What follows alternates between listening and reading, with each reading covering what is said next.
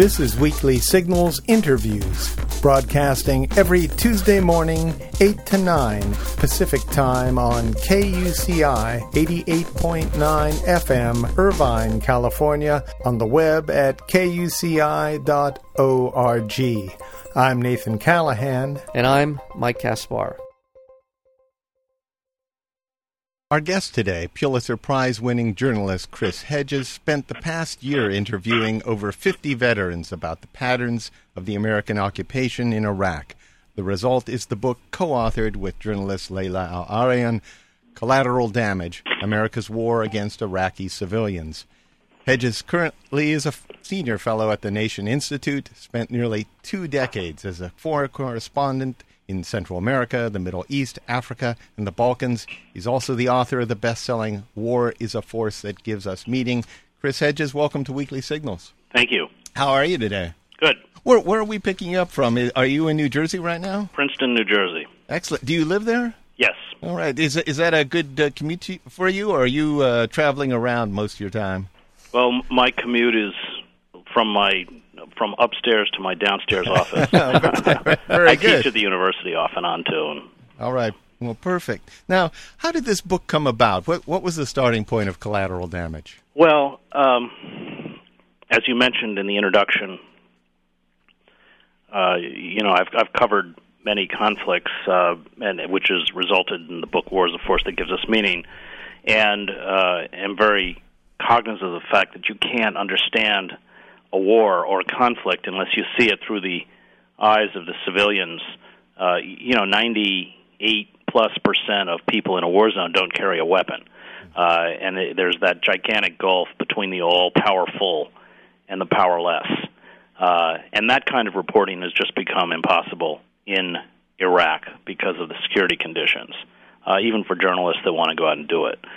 And so, using Winter Soldier, the documentary that was filmed in 1971, where Vietnam veterans came back, met in Detroit, and talked about the atrocities that they had either witnessed or, in many cases, uh, uh, taken part in uh, against civilians in Vietnam. We set out uh, through the Nation Institute and the Nation magazine to find 50 combat veterans from this war who would speak on the record uh, about uh, what life was like for civilians in occupied Iraq. It's a story that, um, a narrative that I think most Americans have yet to face. Mm-hmm. Now, how did they go about choosing the the, the fifty uh, veterans? Was there a criteria that had to be met, or did they just randomly go about it? Well, we we we chose. We found them. Okay. Uh, w- the criteria was that they had to have spent extensive time in combat zones uh, and not, you know, in the green zone working at a radio or something. Hmm. Uh, so we uh, worked through several veterans groups, including Iraqi Veterans Against the War. Now it was, you know, it was difficult. It was seven. It was a seven-month process.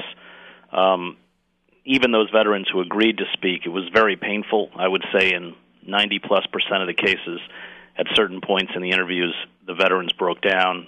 It, it's when we turned the tape recorder off and waited until they uh, regained their composure. That's not what the story was about.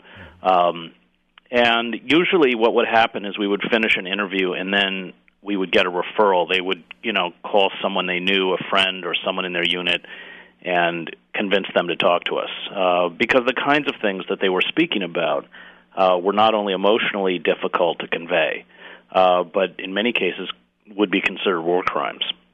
Now, was there a common thread that was expressed by, by all of these soldiers, or was, was every story pretty much different? Well, they were different, but there was a common thread, and and that's why we worked to get 50. We wanted to get a critical mass. We wanted to say, all right, you know, these are not isolated incidents, but here are the patterns of the war, and we organized the book around uh, the most volatile flashpoints of contact between uh, American troops and Iraqi civilians. So these would be like checkpoints or convoys or raids, um, detentions.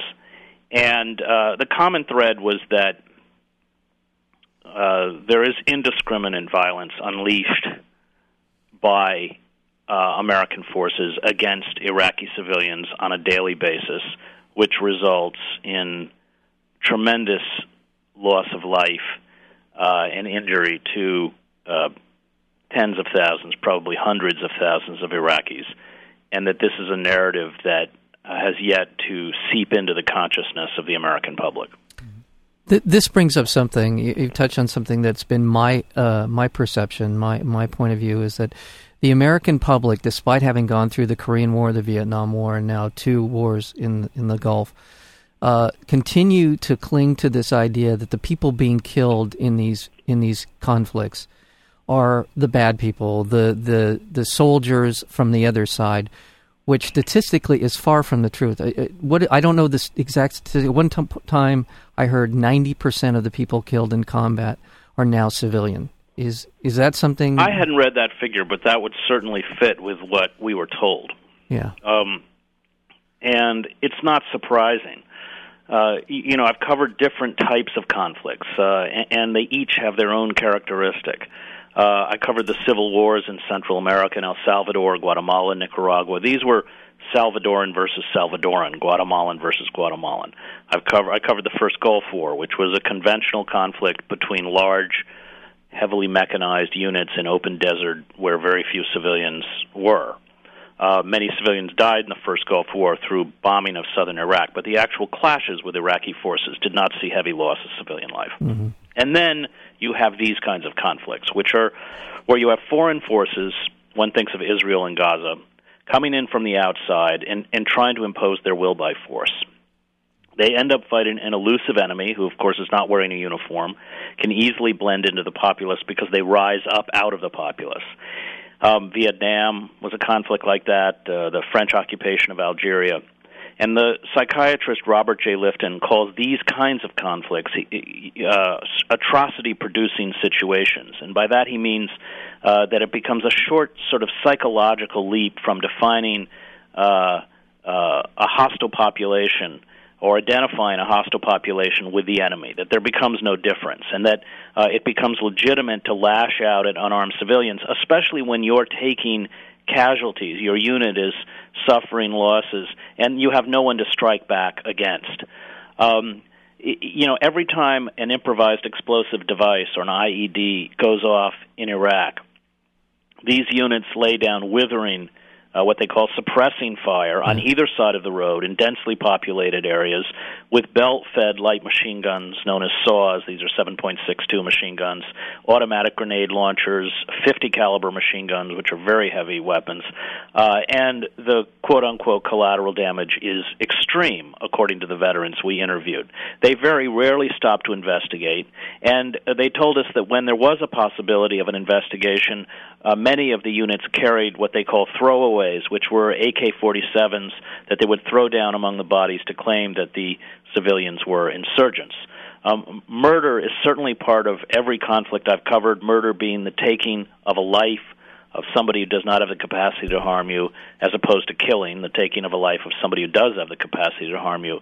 Uh, but in this kind of a conflict, uh, it's primarily about murder. Uh, there's very little killing. We're speaking with Chris Hedges. The book is Collateral Damage America's War Against Iraqi Civilians. Is um, what is what is the collateral damage that's being done in terms of the um, occupation of Iraq and any form of support for what the U.S. is doing there now? Is there is there any support among the Iraqis uh, for a continuing occupation by the United States? Virtually no.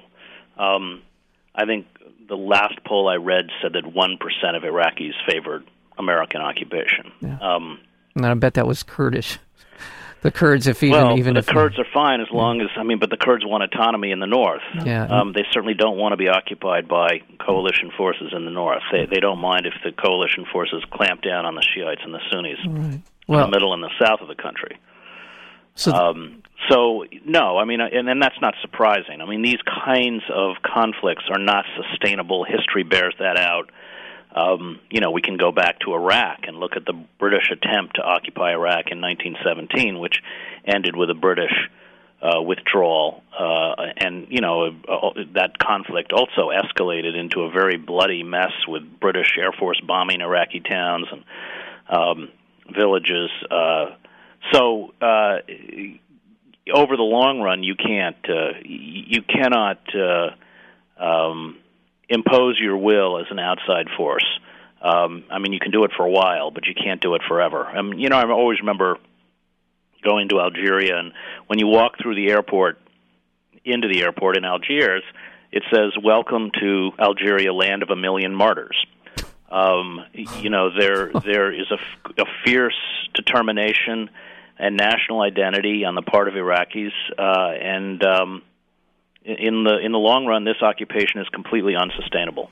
How, how do you respond when when we're hearing this? And I hate to put it this way, happy talk from uh, the uh, the administration and from the McCain campaign that the surge has has worked and that we're we've turned the tide and these a number of other things that we heard a lot of times over and over during the uh, the waning days of the Vietnam War. The same right. rhetoric is being used, and and what do you say when you hear that the, the surge worked or is working and that we're we turned the tide? What do you what's your response? Well, there's there is has been a decline in violence, um, but that's not due much to the surge. The surge deployed roughly 30,000 troops in and around Baghdad. It, it was a localized event.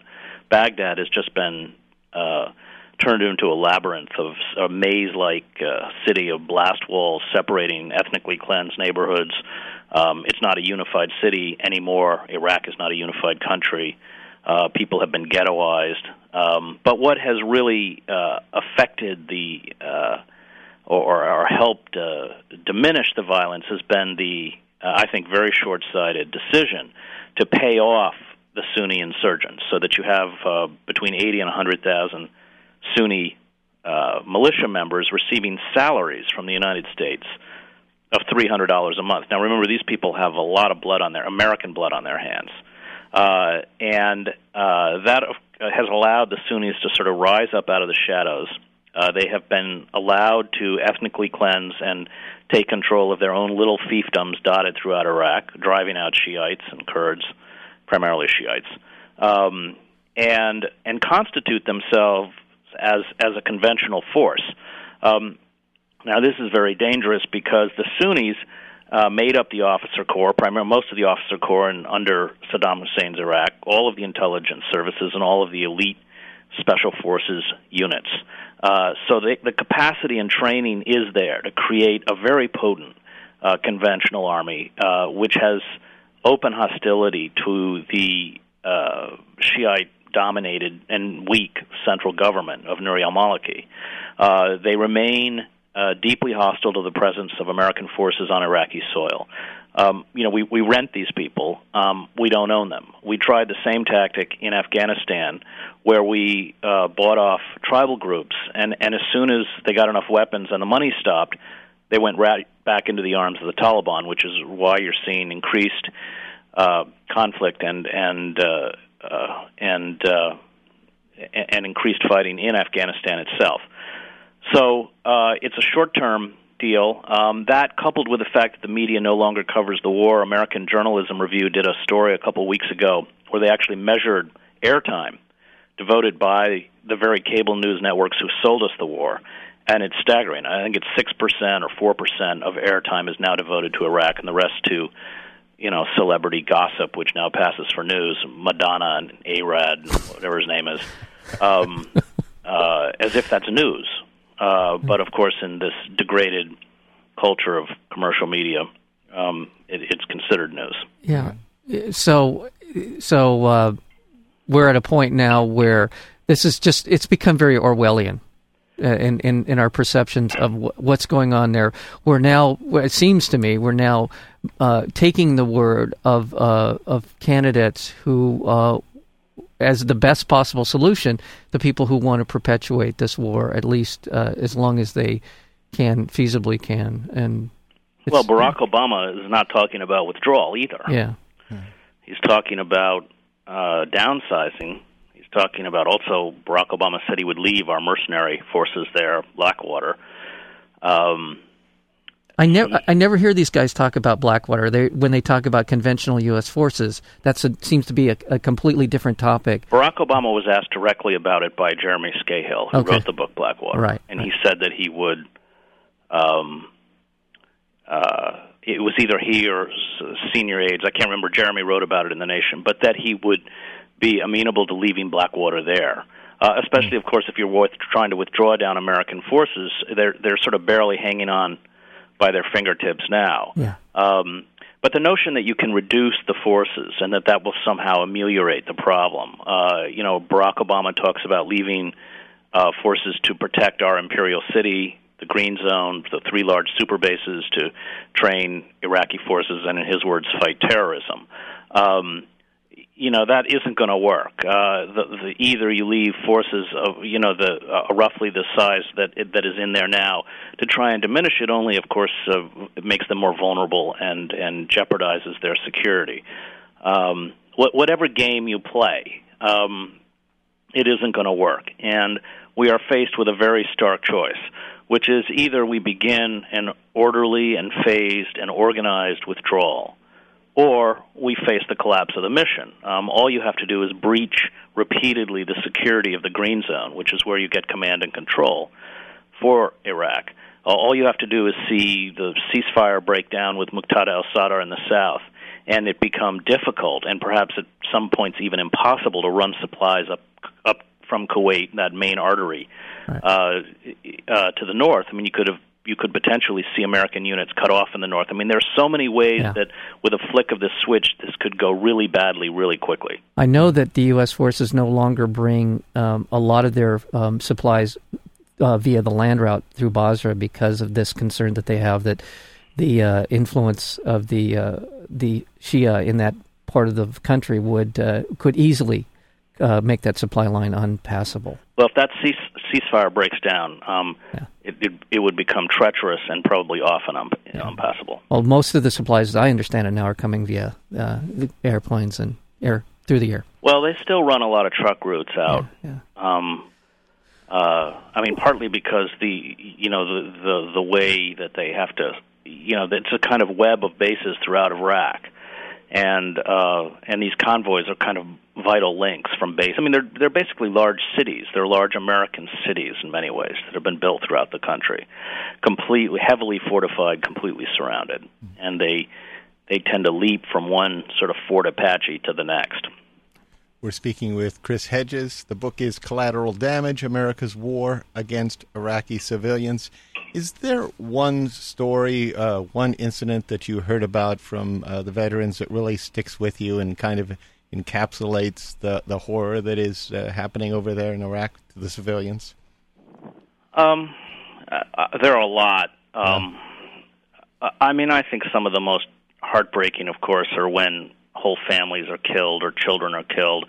That often occurred at checkpoints where, you know, Iraqi children would watch their you know the car the, their car would be opened up upon because they approached too quickly or for whatever reason American forces at the checkpoint determined that the car might pose a threat and you know it would children have very badly wounded their parents killed in front of them.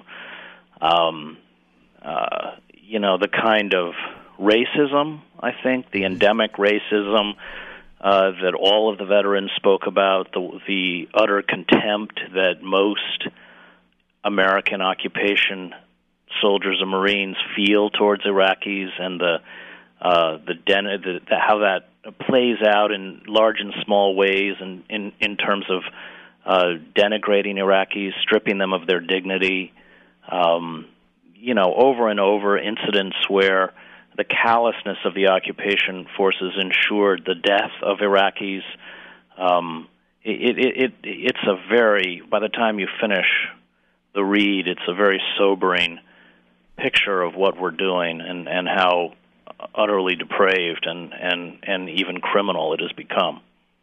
Is is our invasion of Iraq perhaps the worst foreign policy decision that this country has ever made? I think it's the worst foreign policy decision we've ever made because it, you know, unlike Vietnam, which was pretty disastrous, we withdrew there weren't long-term regional consequences. In fact, we trade with Vietnam. You know, people go back and visit, and uh, that's what we've done is, is stir up a hornet's nest in uh, one of the least stable areas of the world. Uh, and the consequences of this war, regionally and globally, uh, are potentially disastrous in ways that uh, was not true for the Vietnam conflict. Yeah, I think it's probably the worst foreign policy blunder in American history. And and I would have uh, you you put a face on this collateral damage, the civilian deaths in, in Iraq with this book, Collateral Damage. But I want to talk a little bit about the numbers. As I understand it, we we've heard from Lancet, we've heard from John Hopkins on this.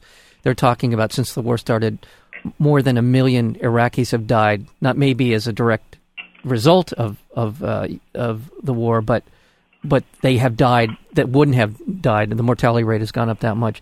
But you, you quote a number of six hundred thousand. Is that uh, that a number? That's the Lancet study. That's the Lancet study. The last one two years ago. Yeah. Numbers now run as high as 1.2 million. 1.2 million, and internally displaced, we have somewhere internal refugees over over two million, and over two million are now external refugees and living in Lebanon, Syria, Jordan, and areas around that that that country. So we're talking four to five million people have been dra- dramatically impacted by this occupation. Is that a fair? Statement? Yeah. Unbelievable. In a country that I think was 16 million when we invaded. Yeah. It, it, it's staggering. It is. Un, it's an unbelievable. And what really upsets me personally is that we very rarely get uh, a glimpse, a context for this uh, for this unfolding tragedy within our own uh, information sources here in the United States? No, it was fascinating when the article came out because it was it was based on this investigative piece, fifteen thousand word piece that was printed in the Nation last year. It was a very similar uh, phenomena to what happened to Winter Soldier, the documentary filmed in 1971. That documentary played all throughout Europe, huge impact, um, but was virtually not distributed in the United States um, when we printed our story, it was uh, on the front pages throughout Europe of the Guardian newspaper in London. Actually, reprinted all 15,000 words. It led the paper in the Independent, BBC, Irish Times. I mean, on and on and on. And here, nothing. Um, Bob Herbert at the New York Times wrote a column about it. NBC came and interviewed uh, some of the veterans who we, we had interviewed, and myself. It never aired uh, because it, it challenges that narrative of our heroes. Um, it, it, and, and even people who oppose the war are not quite ready to take that step, to face the, the horror um, that's being carried out in our name, uh, the, the reality of, of what this occupation means for innocent Iraqis. Um, we're just not ready to go there yet as a nation. At some point, we have to be responsible we, you, the American people, need to, to be able to step up and say we're responsible for this carnage. But uh, and hopefully, for with books like yourself, like this, uh, collateral damage, Chris Hedges, we can begin to come to grips with what we're doing there. I want to thank you for being here on Weekly Signals. Well, thank you for having me.